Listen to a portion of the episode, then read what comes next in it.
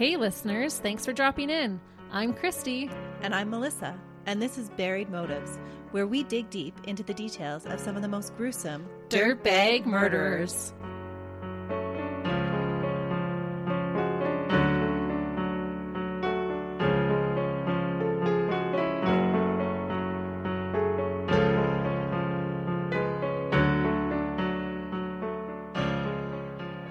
Hey listeners, welcome back to Buried Motives.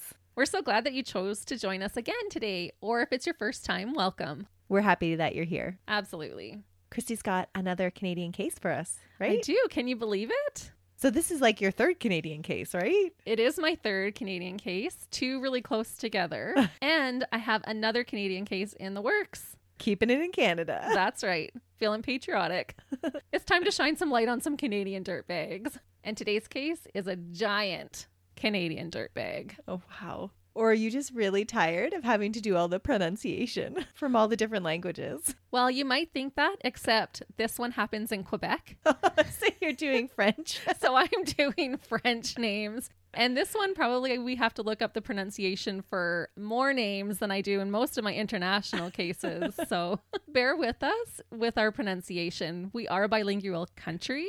But the way I speak French and the way they actually speak French in Quebec are two different things. Yeah, they do teach us both languages in school, but if it's not your first language, then it's not the same. Exactly. So I apologize in advance.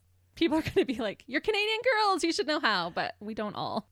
So like Melissa said, we are going to Canada with a case that isn't as widely known around here as I thought that it would be. It is horrific, and I myself only learned about this case a year ago when my middle daughter told me about it. You can tell I'm a true crime mom. Isn't it great when our kids come to us with cases? Yep. Mine sent me like 6 this week. That's so funny. She's like, Mom, did you hear about this case? And I was shocked that I hadn't. Because of the brutalness of this one, it has taken me a while to get up the nerve to cover it in detail. We're going to be discussing one of Canada's worst doomsday cult leaders in Canadian history. He didn't have a huge following, and maybe that's why he isn't talked about in our history classes, but the damage he caused to his followers is astronomical. This man is an extremely vile dirtbag, and the things he does may be hard to hear, but these things did happen, and so I will be including many of his evil acts in our case today. I've said it before, but buckle up, buttercups, it's gonna be a bumpy ride. Oh, wow. This one's really bumpy. If I say it's bumpy, you know it's gonna be bumpy. Yeah. This means I'll be having nightmares. You might. Great. The man we will be discussing is Roch Theriault and his cult that he named the Anthill Kids. Have you heard of this one? I haven't. Yeah, it's so surprising. And like I said, I hadn't heard about it till just last year. This is only our second cult case. If you haven't checked out Melissa's earlier case about the narco-Satanists, I would encourage you to all go and listen to that one as well. Oh, that was so disturbing. That one was. That one did give Melissa nightmares. Yep. There can be many different genres of cults. The Anthill Kids is classified as a doomsday cult. They believed that the end of the world was near. And when did this take place? 70s and 80s. Okay, so not even at the turn of the century. No. Okay. Late 70s and throughout the 80s.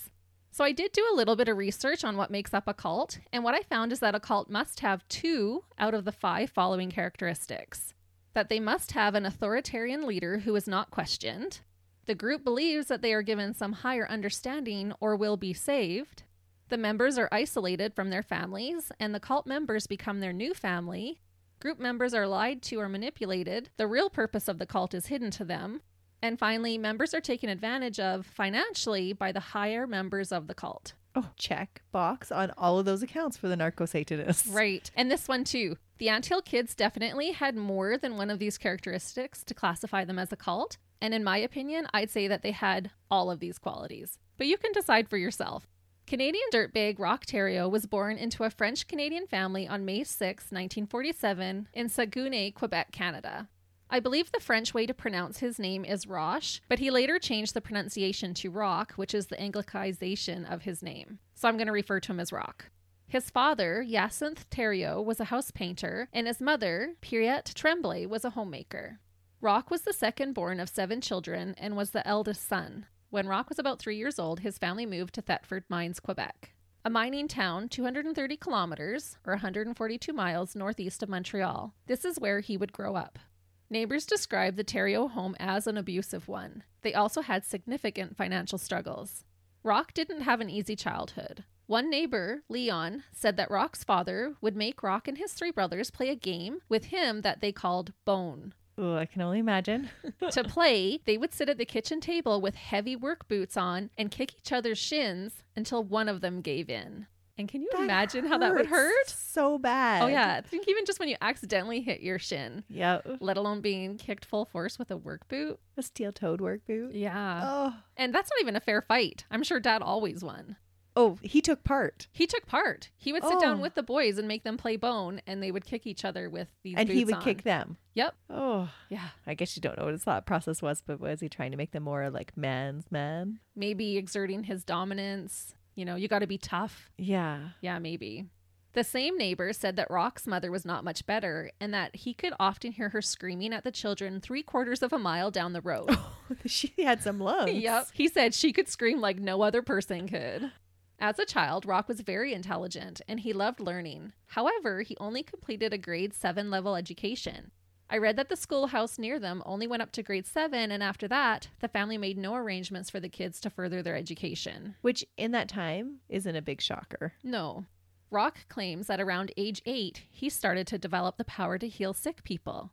This would be a thing that he would continue to believe and practice during his reign as a cult leader. Okay, so I have to know, how did he develop this talent, or why did he think he developed this talent just out of the blue? This will be a common thing that we'll talk about. And he's like, yeah, from age 8, I started to have these abilities. So he started to study mosses, herbs, and plants. And then he had also was learning at a young age how to castrate cattle and pigs with little to no blood loss. Okay. So he thought, I have this medical talent. Huh. And you'll see later that he really doesn't. Was his family a religious family? Very. And we're going to get into that. Despite being abused and having a hard upbringing, Roch would later write an autobiography in 1983 that painted his childhood as almost magical. In his autobiography, he said that he came face to face with a mother bear and her 2 cubs one day as a child, and that the mother bear rolled him over like she did her cubs, and he played with the wild bears all afternoon. Is he delusional? Yep, because later in 1990, when interviewed by psychiatrist Andrew Malcolm, Dr. Malcolm described this particular experience as, quote, a deliberate attempt at myth-making. Many believed he painted his childhood in a brighter light, basically as a coping mechanism. As a teenager, Roch was quite popular. He would party and drink with his friends in local pubs and had his way with the ladies. His friends from the time described him as being brilliant and outgoing. His friend Andre said, quote, he was a good-looking man with piercing blue eyes. He never had any problems getting girls, that's for sure. And as an adult, I'd say he looks like your stereotypical cult leader, but his eyes are very blue. You should look up a picture of him. Yeah, he looks like a cult leader. Yeah, he's got that big, bushy beard. Yep. But his eyes are blue. They are extremely blue. Yeah. But totally like Hillman vibes. Yep, he does. And why do they all look like that? I don't know. They don't have that cult vibe look to them. Roch's father was an extremely religious Catholic, so you called that. He was a member of the Union of Electors, which was also known as the White Berets. Roch would be forced to attend Mass, study the Bible, and then go door-to-door campaigning for the White Berets. He would have to hand out literature about the group. Because of this, Roch developed a strong hatred towards the Catholic Church. Were they just not trying to be like good parents and trying to instill good values into them? They were. It wasn't so much the religion that he hated as he hated having to campaign. Okay. Going door to door, handing out these pamphlets. I guess he really hated that. On November 11th, 1967, at the age of 20, Roch Theriault married his first wife, Francine Grenier, a girl he had met from a nearby town. They moved to Montreal and had 2 sons together. And I'm not going to include their names. I'll only share the children's names that I need to that pertain to this case. Unfortunately, around this time, Roch started to have some medical issues. He was diagnosed with stomach ulcers. They were quite severe. Couldn't cure himself? He couldn't, actually. That's a good point. Roch underwent surgery to remove the ulcers, but then he had to deal with complications from that surgery. He developed something called dumping syndrome. Oh, nasty. Yep. It's as nasty as it sounds. This is often caused from surgery to the stomach and ultimately makes food travel too quickly through the digestive system. So it doesn't sound very pleasant. These health issues prompted Roch to further his research as a healer, and he started to read medical textbooks cover to cover and study human anatomy. He was quite vocal about it, trying to share his knowledge with basically anyone around him. Dealing with his health issues caused Roch to become irritable, and he started to drink excessively. He moved his family back to Thetford Mines and started to make a living by woodworking. On the weekends, Roch would go to Quebec City to sell his sculptures. He used this opportunity to cheat on his wife with another woman. His dumping syndrome didn't get in the way of affairs. Right? Ooh, gross. That's a good point, because he's a very sexual man, as you'll come to see. He learned how to time it right, I guess. Oh, I don't know. Gross. The visuals. But if any of our listeners have dumping syndrome, no offense is intended. Roch would end up losing his house due to financial difficulties, and at that point, his wife had enough and divorced him in 1976. I read he went and shacked up with the other woman for a little while. Roch became involved in various groups around his town and always strived for a leadership role within those groups. Eventually, Roch discovered the Seventh-day Adventist Church and became a very involved and committed member. I read on a couple of accounts that he even started to wear monk frocks that were hooded and went to his ankles. Like just all the time? Yeah, he would walk around town that way. He liked that the religion focused a lot on health. They advised no drinking or smoking and promoted healthy eating. And so Roch quit his partying ways. He even would go as far as to eventually run workshops on how to stop smoking for the church. Oh, wow. That's actually quite impressive, because if he was a heavy drinker and then just quit, yeah, good for him. It is good, but it's short-lived. Oh, okay. Spoiler alert. I speak too soon. That's right. I don't feel like we need to give this guy any compliments at all. Dirtbag through and through. Yep. Roch became obsessed with the Old Testament. He was fascinated with masculine authority as well as scripture about the end of the world. He viewed it as an apocalypse with violent consequences for sinners. Despite absolutely hating being forced to campaign for the Catholic Church as a child, Roch enthusiastically began selling Seventh-day Adventist literature door to door. Allegedly, Roch's enthusiasm for the religion grew to the point of annoying the other church members. Remember, he likes to be the leader of everything. Yep. And people did say that he was trying to take it over and wanted to be the leader of the church. Doesn't work that way, Roch. But he's chosen. He believes he's chosen. So you know what happens in a cult. Yep. After not being able to take over the church in 1977, Roch moved by himself, so he ditched that girl, about 56 kilometers to Saint-Marie, Quebec.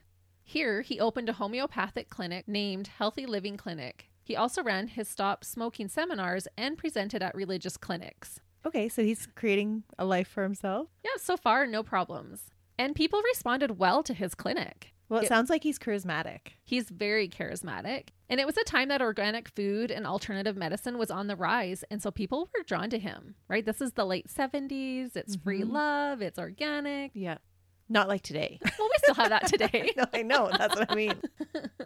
During this time, Roch met and married a 26-year-old woman named Giselle LaFrance. Amongst the people being drawn in by Roch, there was a young couple who turned all their material possessions over to Roch and moved into his house with their baby daughter. But, like, here, have our money? Did he ask for it? No, he convinced them to. Okay. Yeah, he convinced them, just give me all your possessions and your money and you can just come move in with me. And shockingly, before long, many people followed suit. Well, I have to admit, honestly, sometimes it sounds like a good idea to do multifamily houses. I know. Especially with the prices of things today. I know. It's true. You can see how that lifestyle would be beneficial for some, especially as a young couple. Oh, we'll just give you our things and you'll take care of us. Okay. Yeah, I think that's where the hard part for me would come in. For sure. But he was so charismatic. He is coming across as this spiritual kind of guru and healer. People are just drawn in. Yeah. I'm sure in the 70s, they were just eating it up. Oh, yeah. And he's religious. He was checking all these boxes for people. As people flocked towards Roch, a few more gave him their material possessions and came to live with him. I read also that he later would use their welfare checks. Oh, that was helping to support them all. How were they collecting welfare checks? I don't know. But at any regard, this essentially was the start of the Anthill Kids. There were a few younger women who still lived with their parents, but they would be at Roch and Giselle's house often and would stay overnight on the weekends. The women were attracted to Roch, but he began performing marriages between some of his followers that were obviously not legally standing. Yeah. Yeah. Roch started to preach Adventist beliefs to his followers. And I just wanted to include a little disclaimer that the things that Roch does and begins to teach are not in line with what Seventh-day Adventists believe. He is an evil man who just happened to be part of their religion. Mm-hmm. As is the case for almost all cult leaders, right? Yeah, exactly. But sometimes when you start talking about religion, you don't want people to feel like, oh, Seventh-day Adventists, this is what they did. Yeah. Right? No. It's not the Seventh-day Adventist. It's Roch Theriault. Yeah. Roch focused his teachings on the end of the world. He told his followers to quit their jobs and drop out of college since Christ would be coming and the world would be ending. And so they did. I think to actually follow through on that, you had to already be looking for an excuse to kind of be like, yeah, this is hard. I don't want to do this anymore. Right. But on the other hand, I do feel like they really believed him. They believed him that the end of the world was coming. And so what is the point? If you knew for a fact that in a few months the world was going to end, would you call in sick or would you go to work? I think I would still go to work. I would. I know. Are you a psychopath? No. Would you continue to bake cakes for people to celebrate? Heck no. I go to Co-op and buy a cake. I'm not spending my last 2 months on the earth baking you a cake. But that would bring joy to people. So what? Someone make me a cake. No, I think I would still... I don't know. What would you do then? Just sit around waiting for it to show up? No, I'd go have some fun. Okay. I think it's the same kind of idea if you knew you were dying. If you're given a diagnosis, you've got 6 weeks to live. Are you going to go to work and bake cakes for people in those last 6 weeks of your life? Or are you going to do things that are meaningful to you? You're going to do things that are meaningful. You're going to spend time with your family, your friends. You're going to have experiences. Yeah. And so they kind of felt like, okay, if the world is ending and they're believing this, why would I go to college? Why would I go to work? Yeah, why would you spend your money on something that you're never going to actualize? For sure. Just to give some understanding as to why these people are doing this. Only they can say for sure, but we can speculate, I guess. Maybe it's just my belief that, like, we don't know that time, and so we just keep going how we go. Oh, for sure. And that's how I feel, too. Yeah. But these people really believed that the end of the world was coming. Yeah. Roch told them that the world would end soon in a storm of boulder-like hailstones, and that the road to heaven would be filled with suffering, but that suffering was God's will. So there's some major foreshadowing for you. Is he going to be the one inflicting this suffering? Absolutely. When you talked about him studying medicine and studying anatomy, I was like, oh, I wonder how he's going to study anatomy. Yeah, it's going to get gruesome. Oh, no. Yeah, sorry. The parents of the younger women, as well as the actual Seventh-day Adventist leaders, tried to warn the women about Roch's teachings, but it seemed to only push them closer to their new mentor. It appeared that they were more attracted to Roch and his personality than they were even to his teachings. Well, then he's the forbidden fruit, right? Mm-hmm. Roch told his followers to forget the church and their families and said he was their family and leader now. Checkbox. I was just going to say, so there's one of our checks on a cult. Roch claimed that he was able to talk to God. He said he was chosen by God and that God warned him that the world was going to end in February of 1979. So did he really believe this too, or he was just telling these people this because he wanted to dupe them and be their leader and get their money? It's hard to say. I think at the beginning, I feel like he was maybe more being deceptive to them. I think near the end, he believed he was God's person and was acting on behalf of God. So he had convinced himself. I think so. Escalation of commitment. Right? But spoiler alert, the world didn't end in February of 1979. It didn't. Roch gave his followers biblical names and told them that he was Moses reincarnated, and so they could call him Moses. And then he also created a dress code. And that's why he grew a long beard. That's right. And that's why it did make researching this case a little challenging, because sometimes I would read their biblical name that he gave them, and sometimes I would read their actual given name. So I had to match their biblical name to their given name. But any of the names that I will give are their given names, not the names that Roch gave them. Okay. To avoid being destroyed, Roch told his followers that they needed to retreat into the wilderness. And so in 1978, they all made the long trek to a mountainside that he named Eternal Mountain. It was in Saint-Jogues in the Gaspé Peninsula. It was extremely isolated, a perfect place for our sadistic cult leader to begin his tyranny. And so now they're isolated from their family. Yep. Roch convinced his followers that by coming to Eternal Mountain, they would be saved, which is another checkmark on cults. At the time, there were 9 women, 4 other men, and 4 children who followed him. The poor children were just collateral damage of their parents' choices. And were they older or were they quite young? They were pretty young. Okay. When they got there, it was indeed just a mountainside, although there was a body of water, translated to mean dry lake, there as well. Work had to be done to make the place livable, and work they did. Everyone except for Roch. So he's a lazy dirtbag. He did blame his illness for not being able to contribute. What, his dumping syndrome? Yep. What? Sorry, I need to sit back. And I think it was just him exerting power over the people, but that's what he used as an excuse. I'm ill. I can't work. But they get there and it's just mountainside. Like, there's nothing. And so he's like, hey, well, this is what we're going to do. But you guys are actually the ones who are going to do it. Oh, what a dirtbag. Yep. Roch ordered everyone around and instructed them on how and what to build as he sat back and watched. While watching everyone work nonstop, it occurred to him that they looked like little ants working in an anthill. And so the name Anthill Kids was born. Oh, he named them that. Yep. So he actually created his cult name, the Anthill Kids. Wow. They set up tents and then began working on a large communal cabin for them all to reside, working up to 17 hours a day. And they also had to dig their own well. And I thought I would be like, at that point, can I get a refund? Like, yeah. Where's the next train out of here? Because I can't even imagine. And what did they take with them on this mountainous journey? Not a lot. So no tools or anything like that. Yeah, I think that they had parked their cars a ways away and then they walked in. I think it took 2 days to walk in. So I did read that they did go back and get some of the things or carried some things from the car. Okay. But they didn't have a lot. There was just no equipment anyway. No, they didn't have backhoes and all this kind of stuff to be clearing the ground. But maybe a shovel. They weren't like hand scooping out a well. No, I think they had a few hand tools that. But still, can you imagine? No, I would definitely be like, I didn't see this in the fine print. I have changed my mind. That's right. The end of the world is no longer coming. Right? However, they did complete the cabin in September. It wasn't fancy, but it did meet their needs.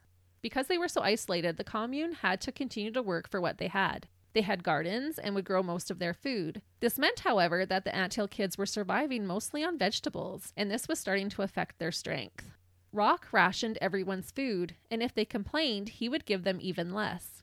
His own food, however, never seemed to be restricted. Oh, of course not. Mm-hmm. Because the commune members were becoming increasingly exhausted and weak, they became easier to control and looked to Moses for more guidance. They're probably becoming delirious. They probably are. I mean, I love me some vegetables, but if that's the only thing you're eating and it's being rationed, that's not a lot.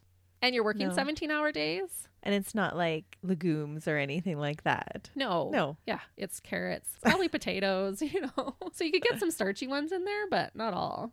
Things were fairly peaceful for the first year. The members' conviction in Roch increased. He was a healer and their spiritual leader. November of 1978, news of the Jonestown Massacre hit. Roch became enthralled with the details of the case. Oh, of course he would. Yeah, I was thinking, was he taking notes? Yeah, exactly. Yeah. Now here is how you do it. Right. And it's funny because when I asked around to a few people that I know if they had ever heard of the Anthill Kids, they said no. But then when I said, did you hear about Jonestown Massacre? And they were all like, yep, I've heard of that one. Mm-hmm.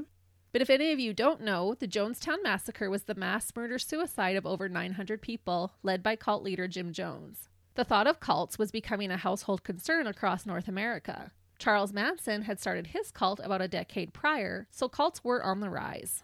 In true cult-like fashion, Roch declared that they were all one big family. He said that he had the authority to dissolve the previous marriages of his married commune members, and he declared all the women were his wives. Oh, and how did that go over with their husbands? They agreed. What? Yep, because he's their leader. That is crazy. Yep, he wanted all the women to himself. They're these beautiful young women. And so now that he's got them out in the middle of nowhere, he's got them weak, he's got them dependent on him. His strength is up because he's not missing a meal. Yeah. And now he's like, okay, we're one big family. You're all my wives. I just have a hard time believing that any husband is going to go for that. Like, how brainwashed did he have them? Right. Well, I believe there was only one married couple at the beginning, but then he performed other marriages. So they were living like they were married, these other commune members. But then he's like, nope, haha, just kidding. Nobody's married anymore. And then I don't know if he actually had some kind of ritual to marry himself to all these women, but he declared that they were all married and they were all his wives. How awesome would it be if we could just declare ourselves an authority on whatever we wanted? Right? Like, now this is happening because I have declared it. Not really loving these gas prices right now, so I declare that I get free gas whenever I go to the station because I am the queen of my town. You'd be living such a different life. We really could. Throughout his time as a cult leader, he would go on to father over 20 children with his 9 wives. Whoa. Mm-hmm. How long were they out there? It's like 12 years that they end up being together. Oh, that's actually not crazy impressive then. Yeah. So he had his people calling him Pappy, and I did read that he had them calling Giselle Mammy. Giselle was his chosen one. Was his first wife. Yeah. They were married before they started Anthill Kids. Mm-hmm. Not that she really gets special treatment. So he's Pappy now, not Moses. No, he's still Moses, but he's their pappy. Okay. Yeah. Because he's also the father of their commune, right? Yeah. So I think all the kids call him Pappy. You know, it's just that's who he is. But okay. Yeah, he's Moses reincarnated. Okay. Yeah. So some of you might be wondering, well, Christy, what happened when February of 1979 came and went and the earth wasn't destroyed? Well, I'll tell you. Roch's followers did question why the earth was still standing after February came and went. But it was because they were so diligent, right? That's right. Yeah. Well, I could totally be a cult leader. You could. And Roch's smart, so he thought on his feet. He told his members that God's timetable is different than ours and that sometimes it's hard to decipher. He admitted that he miscalculated the day, but that only meant that it could be any day now. This kept them in doomsday survival mode, which was perfect for Roch. And I wonder if he gave them a date originally to ignite panic and help him talk them into joining him. Oh, maybe. So like you were asking at the beginning, yeah. I kind of feel like he probably gave them that date to put that pressure on, get them to hurry. We got to move. We got to build. It caused that change in the people. And then when it didn't happen, he's like, oh, it's still going to happen any day now. I just miscalculated. Could you imagine living in that kind of environment where every day could be the last day? Right? Yeah. And he would just hold that over them. Yeah. One of the male members came to Roch about his wife, who was in a hospital receiving treatment for leukemia. Her treatments had been going well up to that point, but this man viewed Roch as a healer and trusted his advice.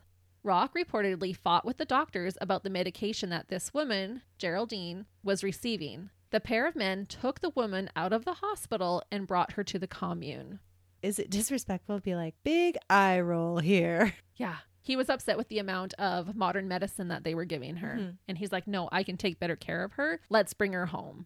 He decided to treat her leukemia with grape juice and organic foods. That'll do it, right, Nurse Melissa? Absolutely. Yeah. Especially when they're rationed. Unsurprisingly, 38-year-old Geraldine passed away. Roch said that after she died, he kissed her forehead and she came back to life. But then she died again shortly afterwards because God wanted her to return home. Ugh. He's using these experiences to further manipulate his followers. Dirtbag. Yep. It didn't take long for Roch to abandon his holistic lifestyle and he returned to heavily drinking. Roch was a mean drunk and the abuse would begin to escalate dramatically. He was a true totalitarian.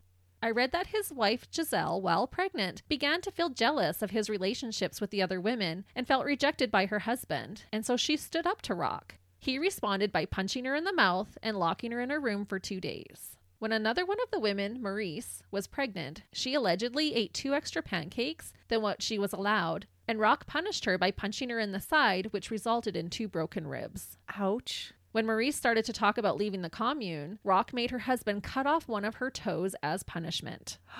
Oh, and so here you have somebody else doing his dirty work for him. Mm-hmm. Her husband obviously didn't want to do this, but Roch threatened to do it himself, and so her husband did sever one of her small toes with the axe that Roch handed him. Oh, dear. Having the commune members hurt each other would become a very common practice of Roch's. No one was safe from the wrath of this dirtbag, including the children. Roch kept the children separated, the ones that did not belong to him and the ones who were his biological children. No child was safe, but the ones who didn't belong to him had it worse. He said that he had to beat the devil out of them. What? Mm-hmm. As part of their punishments, Roch would nail the children to trees by their clothing and then order their mothers or the other children to throw rocks at them. If they refused, he would throw them himself, which would be way worse. So they had to do it. While inebriated, Roch would sputter out long, drawn-out sermons, and if anyone fell asleep, they would be woken with a blow from a small club. He'd just go down and, start smacking them? Yeah, he'd be drunk and just going on and slurring out this big sermon, and if you nodded off, he just comes and gives them a whack. I read it was like a 4-inch mallet. That he probably kept on his belt loop. Yeah, it reminded me of maybe one of those fish bonker things, right? Yep. Maybe like that. I also read that a common punishment in the wintertime was to make the members stand outside in the cold without any articles of clothing on. And I'm not sure if everyone listening knows just how cold Canadian winters can get, but sometimes your skin can start freezing within minutes or less than. True story. Yeah, we know people who have gotten frostbite before and it is not fun and can be really dangerous. Mm-hmm. And painful. And it can scar and stuff too, can't it? Mm-hmm. Yeah. It is cold. The air literally hurts your face. Mm-hmm. It hurts to breathe. Your nostril hair freezes. It's like icicles on it. It's crazy. You hope your eyes aren't watery because they'll freeze. Yeah. So standing outside in the nude in the middle of winter would be torturous. The parents of one of the women at the compound, Chantel, eventually were able to get a court order for Chantel to undergo psychiatric testing. When authorities showed up at Eternal Mountain, Roch Theriault refused to let them in. When the police returned, they arrested Roch for obstruction of justice, and he was then court ordered to undergo a psychological evaluation himself. Oh, I'm curious what they're going to find. I'll tell you right now. He was sent to a Quebec hospital, but it didn't take long for Roch to win over the hospital staff. Roch did some doctoring himself when he altered the story to make it sound like he had saved all these poor souls who were desolate and struggling with addictions. What? Yep. Even the director of the hospital himself thought that the public misjudged Roch. The hospital director thought that he just simply had a different lifestyle than most. Oh, so obviously Roch left out the fact that he collected all those people's money first. Right. Well, he basically made it sound like a rehab, and they're paying for rehab. I'm helping all these poor people here. So subsequently, Roch was released from his hospital stay early and was given a 1-year suspended sentence. So they didn't tap into any of his psyche at all? No, he was able to bamboozle them all and just won them over. Oh, wow. Yeah. He is charismatic. He is. The nurses, the hospital staff, even the director of the hospital. Yeah, but they don't have very much patient contact. No, but should not be making mistakes like this.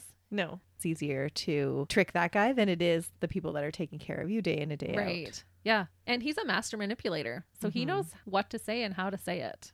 After his flying color review from the hospital, the media started to view Roch as a gentle mountain man instead of the sadistic monster that he truly was. And this would allow him to fly under the radar for a long time. He looks like he could be a gentle mountain man, but he is not. He is a mountain beast. A mountain dirtbag. That's right. When Roch returned home to his followers, the fact that he had passed all his psych tests with flying colors cemented their faith in him. They knew now that he for sure was not crazy. So what about the other girl that went for psych evals, Chantel? She goes back. Oh, wow. Yeah. So because they don't think it's a problem. But did they find anything in her psych eval? Not that I could find. Wow. Yeah. But if you're not thinking of it as a cult, it's not a cult. It's a rehab. And she's going there for this guy's help and he's okay. So then why would she have any psychological issues by following this man? I guess. So they just kind of dismissed it. But you would think she would have an unhealthy dependence upon him. Well, yeah, they all do. Yeah. In actuality, but he was able to pull the wool over all of their eyes. Wow. While at the hospital, Roch met a man who would become their newest member since moving to Eternal Mountain. Guy Vere was being treated for depression, but it is suggested that his mental health concerns extended far beyond just depression. Guy joined the commune in November of 1980. Roch let him stay in a shed. He wasn't allowed in the main home yet. Guy was given the task of chopping wood and other physical labor. He's going to be his henchman, isn't he? His crazy number two? Nope. Oh, no? Nope. Okay. He doesn't actually have a crazy number two throughout this. Oh, really? Yep. He wanted all the control for himself. Guy was also given the responsibility to look after some of the children. Because Guy was mentally unstable, Roch only allowed him to babysit the children that were not his because they didn't really matter anyway. There are differing accounts of what happens next. The courts accepted Rock's testimony of what happened, so that is what I will tell. On March 23rd, 1980, Roch was throwing a party to celebrate having his two sons from his first marriage come and live with them. That night, a 2-year-old little boy named Samuel was super fussy and wouldn't stop crying. Guy was not invited to the party and was watching over the children, so Samuel is not Rock's biological child. Guy became agitated by the screaming. When Samuel wouldn't settle down, Guy lost his temper and beat the baby boy until he stopped crying. Oh, no. Samuel was alive, and the next day, Roch could see the boy's injuries. Samuel's penis had swelled up, and he was unable to urinate. Believing he was a healer, Roch decided to operate. What? Yep. He used a pair of scissors to operate on Samuel's penis to try and allow the urine to escape. And the differing story I thought I would just mention was basically that Samuel was only bruised the next day, but that Roch wanted to perform a circumcision on the boy. Regardless of what actually happened, after being beaten and operated on, Samuel was found dead the next morning. His cause of death is suspected to be actually alcohol poisoning due to Roch pouring rubbing alcohol into the boy's mouth as an anesthetic prior to the operation. To make him pass out. Mm-hmm. Roch ordered that Samuel's remains be burned. I read differing accounts about the success of this. Some said that he was burned, but others said that they attempted, but when it didn't work very well, they buried what was left of him at the compound. Which makes more sense because you have to get to such high temperatures to actually cremate somebody. Yeah. Sometime later, during a drunken rage, Roch started to blame Guy for little Samuel's death. He held a court and decided that Guy was guilty. And he appointed himself judge and jury? Well, I didn't put all of this in here, but actually he did have a kind of like a kangaroo court. Oh, okay. And the members had actually voted him not responsible because of his mental disabilities. Oh. And Roch didn't like that. So he just overruled. He overruled it. And he says, nope, he's guilty. And of course they went with Roch. Yeah. So now he's judge, jury, and executioner. Exactly. And guess what his punishment was? Castration. Because that seems logical. Yeah. Roch was able to actually convince Guy that he should be castrated.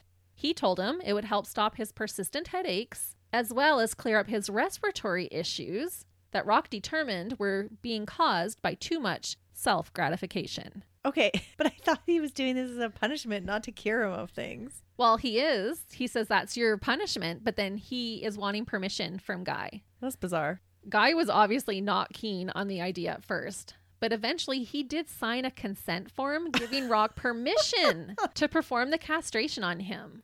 Did they get a consent for Samuel's operation as well? No. This is insane. It is insane. Guy was considered to be at the lowest level in the group, and Roch assured him that this would improve his status. I think he just wanted an excuse to operate. He's saying, this is what needs to happen. It's going to take away your headaches and your respiratory problem because you won't be able to masturbate anymore. And he wanted him to be compliant. And so he does. Guy laid on the table and Roch had Gabrielle fetch the things that he would need. These things consisted of a razor blade, a pair of tweezers, a magnifying glass, an elastic band, and ethanol. Roch performed the surgery. When he removed the testicles, he simply put them in a tissue and threw them in the garbage. Guy's scrotum bled for a week, but Roch instructed Gabrielle to give him a saltwater compress every 20 minutes and allowed him extra iron in his diet. He never sewed him up afterwards. Yeah, I don't know if he did, actually. I know that other operations get sewed up after, okay, but he would usually have someone else do the sewing up. But I don't know if he did. It just said that it bled for a week. So maybe he didn't. However, surprisingly, Guy survived the castration. And believe it or not, he no longer complained of headaches. Oh, lucky coincidence? Power of suggestion? I don't know. But he's like, oh. Or true cure. You're right. I don't have any headaches anymore. However, his status in the commune did not increase as promised. Instead, he had a target on his back as far as Roch was concerned. After ongoing abuse, Guy managed to escape the compound. He made his way to the village of Saint-Jogues and went to the police. He told them that baby Samuel had been kicked by a horse and died, and that his remains were still at the compound. He left out the part about beating the boy or the operation.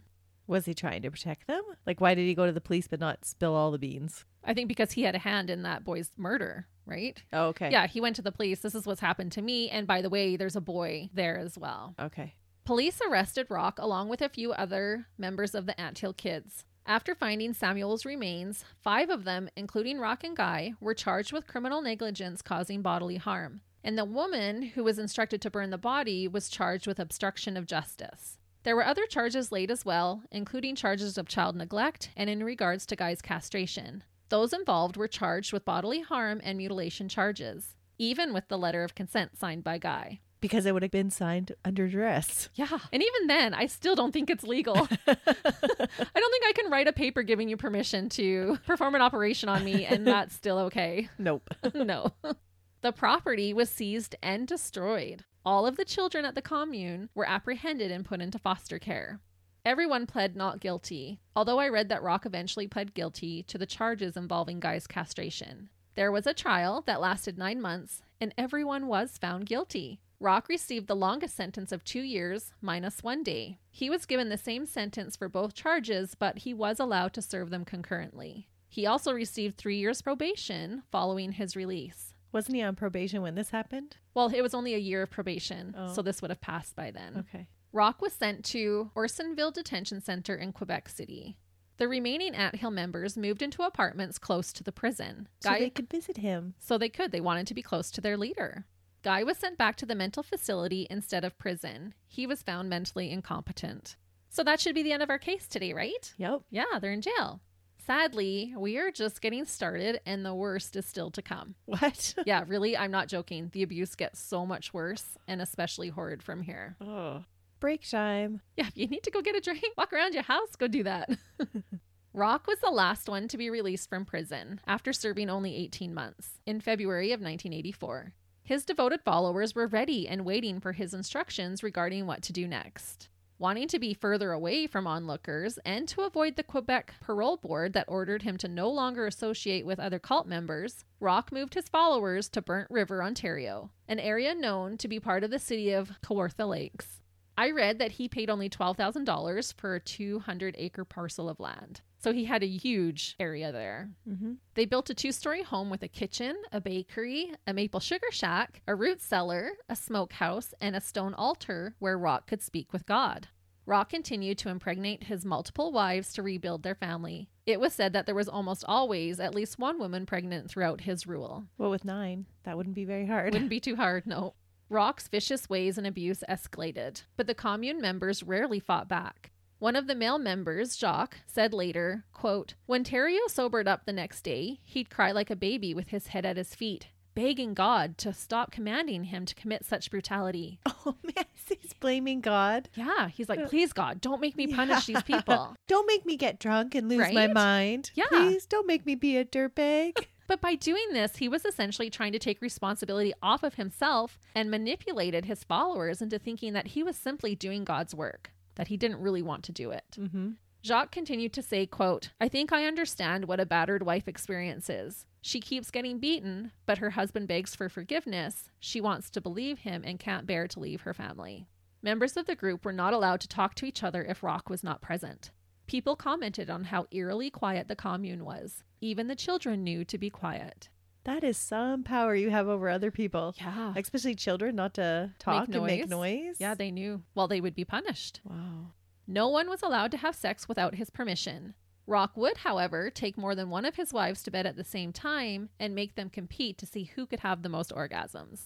And really, how was he ensuring that nobody else was having sex? It was just a rule, but I guess they listened to him for everything else. Yeah, they did. The Anthill Kids raised money by selling baked goods.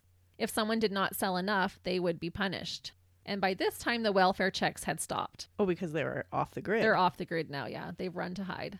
Roch would spy on his members and then tell them that God told him their wrongdoings, making his authority seem that much more divine. Oh, so manipulative. Yeah. So he'd check and see what they're doing and then be like, God told me you ate this extra cookie. Melissa, you must be punished. And you'd be like, what? Oh, yeah. Yeah. And then you'd believe him because how else would he know? He's just a spying dirtbag. That's how. If anyone made a comment about leaving the commune, Roch would string them up from the ceiling and pluck out their body hairs one by one. Or he would beat them with a belt or a hammer, and he would even sometimes defecate on them. Ew. Yeah, and with his dumping syndrome. Oh, gross. Yeah. So if he was in the middle of punishment and got that urge, maybe that's what he did. Unfortunately, as his hold over his members grew stronger, Roch's ugly tyranny would only get more sadistic. So he's like power hungry now. Yeah, it's getting bad. He began making members break their own legs with sledgehammers. What? Yeah. I don't even know how you would be able to do that. I don't know. I can't even imagine the pain. No. I took the head of a sledgehammer to the top of my foot one time, and that was painful. But it at least had gone up and over for a while before it landed on my foot. I cannot imagine. A direct blow. Yeah. Oh. Mm. And doing it yourself. Yeah. He'd make them do it themselves. I don't know how you would work up the nerve to even swing it hard enough to do that. But everybody was afraid if they didn't do what he said, they knew Roch would do it himself and it would be 10 times worse. Mm. So you had to do it. He would make members fight gladiator style for his own entertainment. He would draw a large square in the dirt, make them strip down naked, and fight in 3-minute intervals, even men versus women, until one person was left as the winner. What? So if you won, you fought the next person. Yep. And if they won, then they fought the next person. Hopefully they clued into just make it fast. Well, they had to fight for 3 minutes. It couldn't be like, oh, I beat you in 2 seconds. No, they had to fight for the whole 3-minute interval is how I understood it. Roch would also make them shoot each other in the shoulder. He would make them sit on a hot stove. He would feed them dead mice and force them to eat feces. Oh. To prove their loyalty, he would make one member cut off another member's toe or parts of their fingers with wire cutters. The children were also physically and sexually abused by Roch. The sexual abuse is especially horrific, but I'm choosing to not include details since they're children. Mm-hmm. We're going to skip that part, but just to note that it did happen. The abuse was so bad that one of Roch's wives, Gabrielle Lavallée, set her 5-month-old baby outside in the frigid Canadian temperatures. What? On January 26, 1985, she wrapped her son in a blanket and set him outside in a wheelbarrow. The temperature was minus 10 degrees Celsius or 14 degrees Fahrenheit. Why did she do that? Well, there are differing theories. Whether if it to her was better to let her baby freeze to death than to allow him to grow up in such a gruesome circumstance, or if Roch made her do it. I'm going to go with the second because any mother is not going to let her child suffer. I actually think it's the first. Oh, really? Yeah, and I'll go on to explain why. But first of all, when Gabrielle returned to her son, he was blue and had quit breathing. He was taken to the hospital but was pronounced dead on arrival. The coroner went to the commune to interview Gabrielle and Roch, the child's parents, and then performed an autopsy. The results have been kept confidential, but the child's death was essentially classified as crib death, or SIDS, which is sudden infant death syndrome. Even though he would have had signs of exposure? Yeah. Yeah, what? It's a little fishy, this one.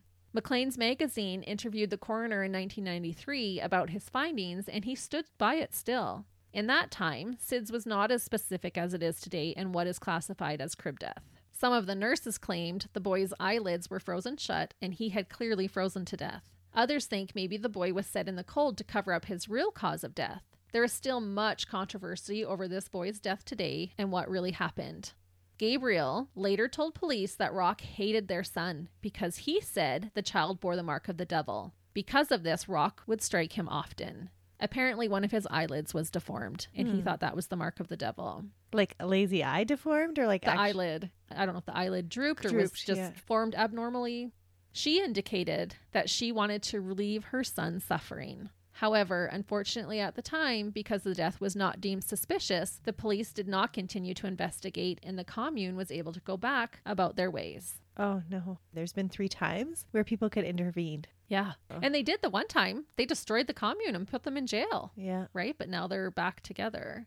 Now they are in the limelight again. Wouldn't it bring forward that this is against his parole? Well, in that time, you didn't just punch their name in a computer system. I don't think they knew about the parole happening in Quebec. This is happening in Ontario now. Because of what Gabrielle says, that's what makes me lean more towards she did it to save her son, because he's only a 5-month-old little boy, and Roch is beating him and thinking he's marked by the devil. That's awful. So she knew his whole life was going to be tormented. The county's Children Aid Society did, however, start to watch the commune more closely, and more children were eventually apprehended. So they were the ones to be like, no, we got to keep our eye on this place. December 1985, 14 more children were saved. Reportedly, the mothers of these children had the option to go with their children, but they chose to stay at the compound. I also read that as the women continued to have children, CAS continued to apprehend them. By 1987, 21 of the children were made wards of the Crown, which I believe means their parents lost parental rights and they could now be adopted out. With the children gone, McLean's reported that the cult turned into a, quote, demonic orgy of sexual perversion and violence. So now there's no children left. There's no children left on the compound. Okay. Yeah. And I even read in a couple of accounts that Roch would sometimes pimp out his wives in exchange for goods by the people who lived in Burnt River. About the abuse, Roch expressed that he was simply a holy man and his punishments were only to purify the members of their sinful ways. With more sin. Right. And I think, like how we talked about this before, at this point now, he's believing this. Yeah. You know, I have to purify them. Roch continued to perform his healings and would often perform barbaric surgeries on his Anthill kids. As punishment for one of his male followers, Claude, Roch placed an elastic band tightly around his testicles. Claude had to walk around like this. Later, Roch noticed that Claude's testicle had turned color and swelled to the size of an orange. This meant that Roch had to operate. And he does this often. He causes these problems and then has to operate on them. Using a razor blade, he made an incision and removed the testicle with his fingers. He then cauterized the wound with a piece of hot iron. Ouch. Even walking around, I mean, I'm not a man, so I don't know, but walking around with that tight elastic till it swells like an orange? Male listeners, are you cringing? One night in February of 1987, Roch threw a hunting knife at his wife Giselle and hit her in the thigh. The knife caused a gash 3 inches deep. As you can imagine, the cut started to bleed profusely. Roch's reaction to her injury was to go drink a beer and take a nap. When he finally awoke, he saw that Giselle's wound had caused a giant blood clot to form. Roch decided that he could fix this by pressing on her wound until it reopened. He then cauterized it with a hot iron file and then poured multiple cups of boiling water over it. Giselle's leg got infected, and so Dr. Roch filled the cut with salt, olive oil, and spruce gum as treatment. Oh. And her leg did eventually heal. But can you imagine having that filled with salt? That's crazy. Yeah. Roch would torture commune members in so many other ways. He would torch their skin until it bubbled. He even did this to one of the women on the same day that she had given birth. He beat another pregnant woman until she miscarried and then later shot her in the shoulder. He broke bones and sometimes pulled their teeth out with pliers. Gabrielle had 8 teeth pulled after having a toothache. So she had 1 toothache and he pulled out 8 teeth. And Claude had a similar amount of teeth pulled without any previous toothache at all. How do these people let them do it? I don't know. He's just a tyrant. I mean, this next part especially. Here's one to make us women cringe. He pressed Giselle's and Gabrielle's nipples with vice grips until they bled. He would also crush other body parts of the members with vice grips, like their hands or whatever. Ouch. Mm-hmm. One time, he suspended Claude from the ceiling and had some of the women pluck out all of his pubic hairs one by one. This is just torture. We're not laughing because it's funny. It's just because it's so terrible. It's so unbelievable. It is. And we're not even getting to all of the really bad stuff yet. And how did he get away with this? And how did the news not pick this up? How did Canada not know about this? Well, because nobody's telling. They're staying there. They're not leaving. But afterwards, all this comes out after. Oh, okay. How did we not know? He stabbed Gabrielle in the back with a hypodermic needle and then twisted it until the tip broke off inside her. And Gabrielle, for some reason, seemed to be at the receiving end of Roch's torture all too often. She seemed to go through a lot of it. Mm. At one point in time, Gabrielle's uterus prolapsed and was protruding 3 inches outside of her vagina. And guess who thought he could fix this by attempting to punch her uterus back up inside of her and seal the opening with a wooden cone? Yeah. That is disturbing. When this didn't work, he tied what was hanging out with a string and tried to yank the organ from the body. Oh my goodness. I can't even imagine that pain that this woman went through. Those are your internal organs. Yeah. She's the same one with the needle in her back, got 8 teeth pulled out. She's been really abused by Roch. And it's not even done for her. Obviously, him trying to yank her uterus out did not work. And it would be a whole year later until Gabrielle would finally receive medical treatment for this by having a partial hysterectomy at Ross Memorial Hospital in Lindsay, Ontario. I'm amazed that she didn't die of infection in between. Right? And I did read that Roch would sometimes travel around. He'd go to Utah or different places. And it was during one of his times that he left the commune that she went to the hospital and got that partial hysterectomy. So how are y'all doing? I know this is a lot. But we have 2 significant events to still cover, and they both are doozies. But then I'm done with the abuse. September 28th, 1988, there would be another death at the compound. Roch's wife, Solange, started to not feel well. She had a stomach ache. And honestly, how often do we get stomach aches? We can get those all the time. Roch, however, was convinced that something was wrong with her liver. So as he usually did, Roch got drunk and then decided it was time to perform surgery. He instructed Solange to undress and lay on the table. He started by giving her a painful enema made from molasses, oil, and water. He then proceeded to feel around her abdomen and then randomly punched her in the gut. Solange was said to have raised her hands up to protect herself, but when Roch ordered her to put them down, she obeyed. Ugh. He inserted a tube down her throat and had others blow into or suck from the tube. What? I don't know what his reasoning was for that. But now he was ready to operate. Solange was not given any type of anesthesia. Roch made a 5-inch incision in her abdomen with a knife and took out a chunk of tissue. It is believed to have been a part of her intestine. What happened to his anatomy training? I thought he was reading some medical books at least. Yeah, he said it was her liver, but then took out part of her intestine. He then declared that she would be all right and ordered someone else to sew her back up. Solange sadly died soon afterwards from her injuries and was buried nearby. This death hit Roch hard, and he allegedly tried to kill himself over it. He tried to get Jacques to shoot him, he tried to overdose on extra-strength Tylenol, and he even tried to drown himself. When none of these attempts worked, he declared that God didn't want him to die. Roch became convinced that Solange was inside of him. He dreamed that she took shape in his semen. What? Yeah. Roch convinced Alex Joseph, who was another leader of a religious group, to perform a post-mortem marriage by proxy between himself and Solange. He wanted a real marriage done. Oh, because he didn't have the authority to do that? Right. Oh. Mm-hmm. Days later, Roch ordered Claude to exhume his now new official wife. He had Gabrielle. He has lost it now. Oh, it gets worse. slurry. He had Gabrielle open her up so that he could pour vinegar inside her body to try and keep the bugs and worms away, and then he had her reburied. A few days after that, Roch had Solange dug up a second time. Her body was now showing signs of decomp. He had her uterus removed, and then he made Jacques remove a piece of her skull. Roch ejaculated into the hole onto her brain, believing that his semen would bring her back to life. Oh my goodness. I know. When I read all this the first time, it so stuck with me. And that's why it's taken me a while to finally now, a year later, cover this case. When this obviously didn't work, he removed one of her ribs to fashion into a necklace that he did in fact wear. After he had her rib, he ordered that her body be cremated. He continued to masturbate into the ashes, believing she would come back to life through what he called a reverse birth.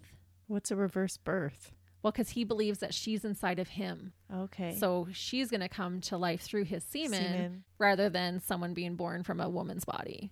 So it's kind of reversed. Okay. Yeah. And that's what he called it, a reverse birth. Not that he would then impregnate somebody with that semen and then that would be Solange. Right. No. Okay. He thought that by doing this, by putting his semen onto her brain and then into her ashes, that she would come back to life. Magically, there was going to be a new person there. Yeah. A miracle was going to happen. Head shake. I know. I'm sorry, listeners. This one is a bad one, but I feel like all cult ones are bad ones. And that's why this is only our second time covering a cult case. The last event I will share with you would prove to be the final acts of torture and mutilation at the hands of Roch Theriault. And it's bad. He gets caught after this one, right? He does. Okay, this is the last event. Yeah. Where does he get these ideas to ejaculate over somebody's dead brain? I don't know. He's just delusional. And it's always when he's in a drunken mood. Mm-hmm. Roch was in an especially drunken and vile mood on July 26, 1989. Most of the women had snuck away and hid in the nearby bushes, which apparently was a thing that they did regularly when he was on a rampage. They'd go hide. Yeah, you would want to be far, far away from him. Oh, yeah. Unfortunately, Gabrielle did not make it to the bushes and would be the target of Roch's next sadistic acts. She's the one that I mentioned was at the brunt of his acts a lot. When Roch saw Gabrielle, he remembered that she had a stiff pinky finger. She only had one full pinky finger left already. He called her to him and told her to place her hand down on the table. Gabrielle obeyed. Roch pulled out a knife and slammed it down into the center of her hand, essentially pinning her hand to the table. And she wasn't even complaining. He just remembered oh, wait, you said you had a stiff pinky. Come here. Yeah. I'm going to fix it. Blood began to pour from the wound. What did Roch do next? He left her there, pinned to the kitchen table, while he went to get another beer. Gabrielle stayed there, stuck to the table until Roch returned. And I don't know how she did it. She said she had to force herself to stay conscious because she's just standing there. She's not even sitting. She's standing there. And even just looking at that, how you wouldn't pass out. She said, quote, "I stood there for an hour. I didn't want to lose consciousness because if I did, I knew he would kill me." Gabrielle's arm started to turn blue. And we all know by now what that means. Roch had to operate. When he saw the arm, he said to Gabrielle, quote, "It's not looking so good, is it?" He then went and fetched a carpet knife and started to whittle away at her arm between her elbow and her shoulder until he exposed bone. While she's standing there. So her hand is still pinned to the table and he's now kind of halfway up her arm under her shoulder and between her elbow, whittling away. Hopefully she's passed out. She's not. Ugh. Feeling tired from his work, he had his wife, Chantel, this is the one who underwent the psychiatric testing, clear the rest of the flesh away from a narrow strip of her bone all the way around her arm. So all the flesh now is completely removed around her arm on one area of the bone. He then took the knife out of her hand to release her from the table and led her to a tree stump that was in the kitchen. He grabbed a meat cleaver and severed Gabrielle's arm from her body. Gabrielle said, quote, "He was drunk, of course. My arm turned blue and dark. He decided to amputate it. He decided to use a cleaver, but on the first try, he didn't do the job because the blade was so dull it didn't chop it. The second time, the job was done." Remarkably, and I don't know how, Gabrielle did not cry out once. Yeah, I don't know how either. During this whole ordeal. I watched an interview that she did later, and she said that God was the only reason she was able to survive this ordeal. A few days later, her wound started to look infected. So Roch used scissors to cut out the infection. And I can't even imagine. You have this amputated arm and he's cutting pieces of it out. While he was at it, he also cut a chunk from her breast. He finished the procedure with hitting her on the head with a blunt end of an axe. What? Yep. So did he hit her on the head to knock her out afterwards? I don't know. Or was just angry, or this was always when he was in a drunken rage. And what was the chunk out of the breast for? Just mutilation. Why does he pull out teeth? Why does he cut off fingers? Why does he make them break their legs? Why does he burn their skin? Why does he do any of this? Because he's an evil dirtbag. I read that Gabrielle ran to the bushes and laid there for a couple of days. When she returned, Roch cauterized the end of what was left of her arm with a heated piece of car metal, but not before accidentally dropping it on her body a few times. Miraculously, the courageous Gabrielle Lavallée managed to escape the Anthill Kids commune on August 16th, 1989. So this was a little bit of time after her arm was amputated. She made her way to the hospital by hitchhiking, and the police were called. 3 days later, on August 19th, police showed up to the compound with an arrest warrant for Roch Theriault. Roch and the rest of the Anthill Kids must have realized that the police would be coming after Gabrielle escaped, and so when authorities arrived, no one was to be found. Roch had fled with some of the members back to Quebec. Other members had fled back to their real families. And just imagine that reunion. They would be like mutilated. Yeah. Toes and fingers missing, and burns and scars and bullet wounds. And were these people wanting to escape, or they just had nowhere else to go and Roch told them to go back to their families? I don't think Roch told them to go back to their families because some of the people stayed with Roch. Yeah. But the other ones were like, you know, we're out now. Yeah. Like, if we're fleeing, we're not doing this a third time. Like, we're going. Because the second commune had gotten much worse than the first one. And the world was still going, you know? So I think your faith in that happening is probably lessening over the span of 12 years as well. After 6 weeks of searching, police were finally able to find Roch with the use of search dogs and helicopters. He had been hiding in a makeshift camp with a few of his followers. He was arrested in October of 1989.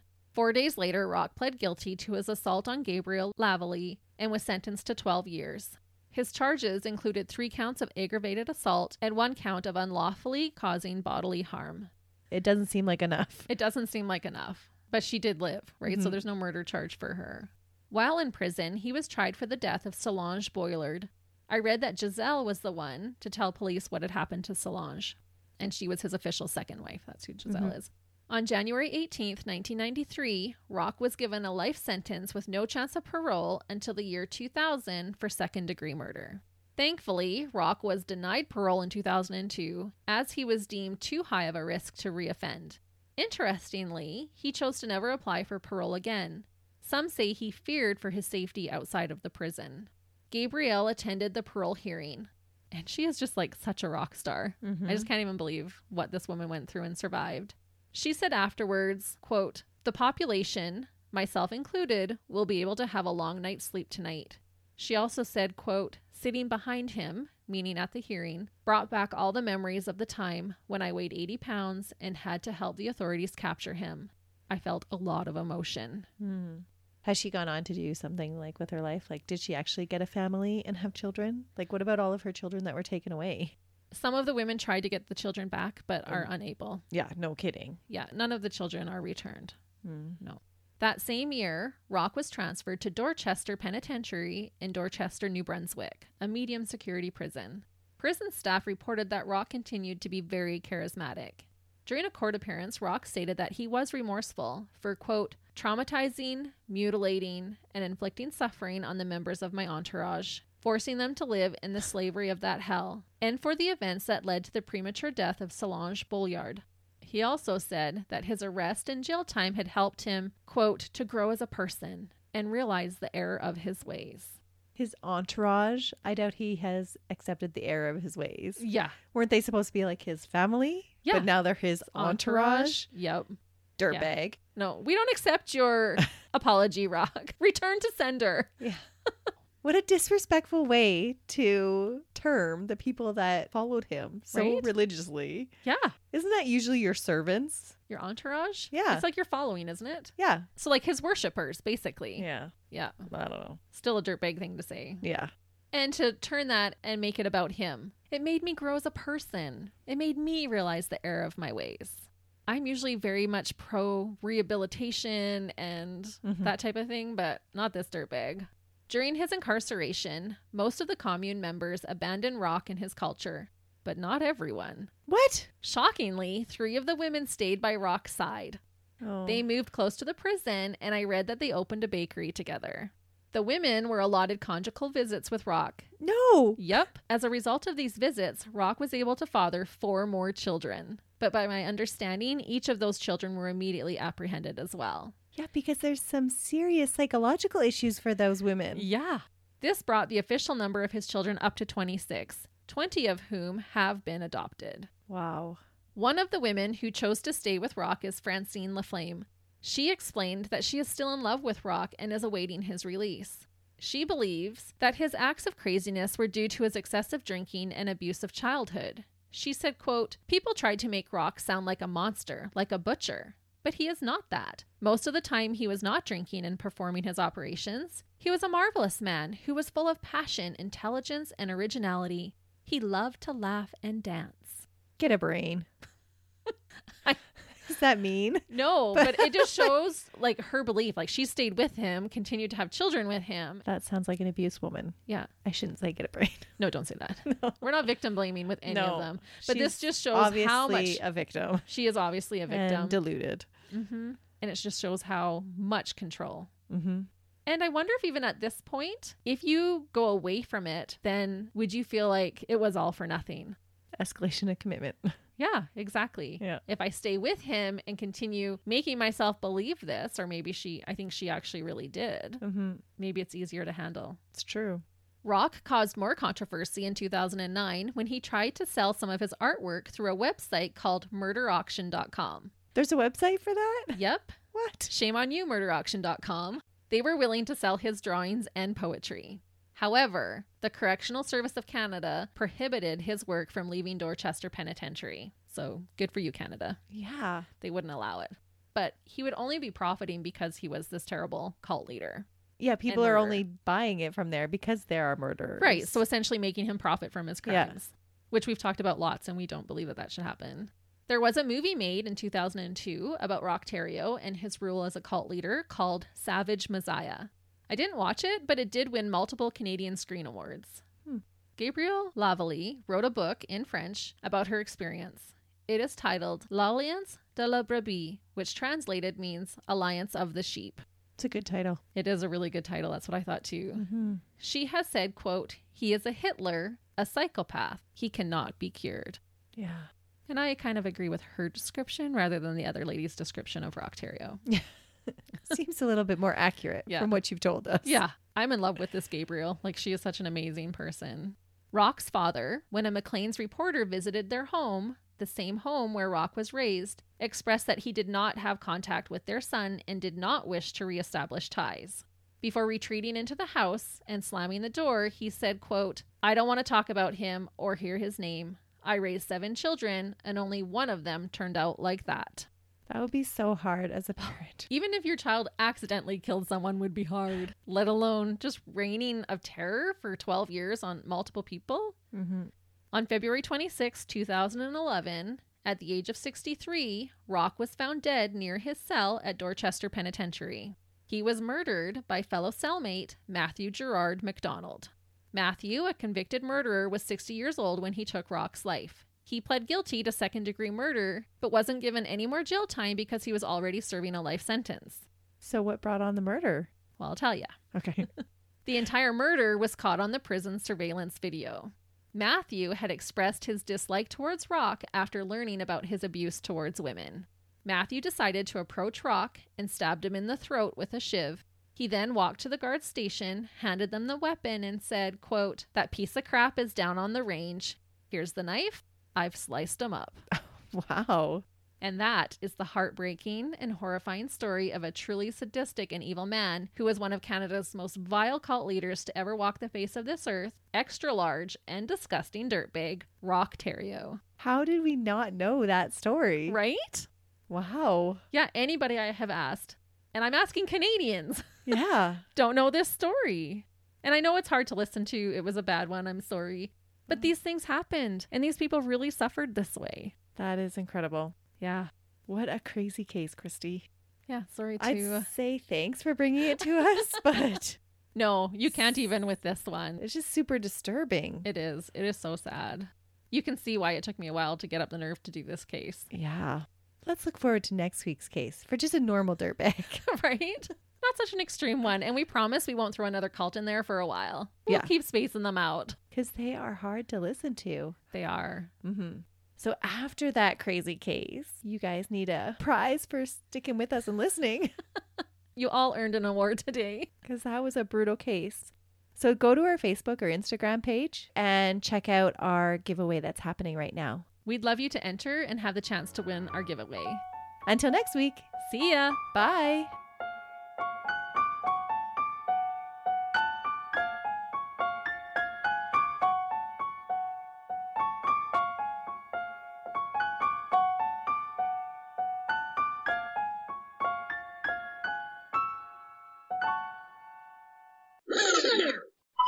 Yeah, we're actually going to do an I'm episode. I'm recording. Sorry, I got something in my eye. Anglicization. How do you say that word? Anglicization. Did I say that word right? That one's not even a French word. Yeah. Oh, I actually have to turn on my volume. Hold on. Oh, see, we try not to be stereotypical, but cult leaders, help us out a little. You don't all have to look the same. That was a what country? A faraway country. Far country. Like Joseph the Carpenter? Yeah. That's a hard word. Monk frocks. Say that 10 times fast. Monk frocks? That might end up in a swear to try to say that 10 times fast. There was no paleo then. No. I don't think they followed keto. Now I want a salad. And it was funny because I'm a financial advisor and I declare that the bank should give me That's right. tons of money. Maybe we're the dumb ones. Yeah. Just kidding. Okay, where were we? My cheeks are even sore already. Fertility was definitely not an issue. It must have been all that organic food for him. You don't want it on your face. It make you ugly. I'll cut that out. Well, I don't know. I don't know the details on that. Roch was in an especially drunken mood. Roch was Why do I put hard words in here for me to say together? And I read that 20 of whom let me say this again in French, so I didn't read it. What are we even doing?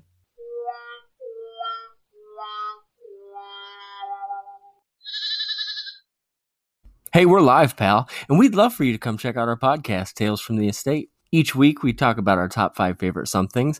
My beautiful wife, Caitlin, likes to share all sorts of random facts. Yeah. Did you know that cows have accents? We did now.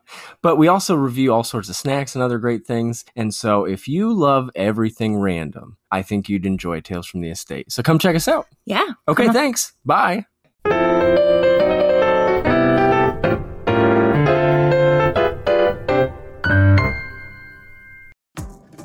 Hi, this is Candace Sampson, the voice behind What She Said. My show is your destination for stories that not only entertain, but also educate and empower. Every week, I spotlight strong female voices from across Canada, women who are changing the narrative and driving change. Don't miss out on these inspiring episodes. Subscribe on Apple, Spotify, and Amazon Music, or head over to whatshesaidtalk.com. What She Said can also be heard on blasttheradio.com, Mondays at 5 p.m. and Wednesdays at 7 p.m. That's blasttheradio.com. It's time to dive into the stories that truly matter. Another Sound Off Media Company podcast.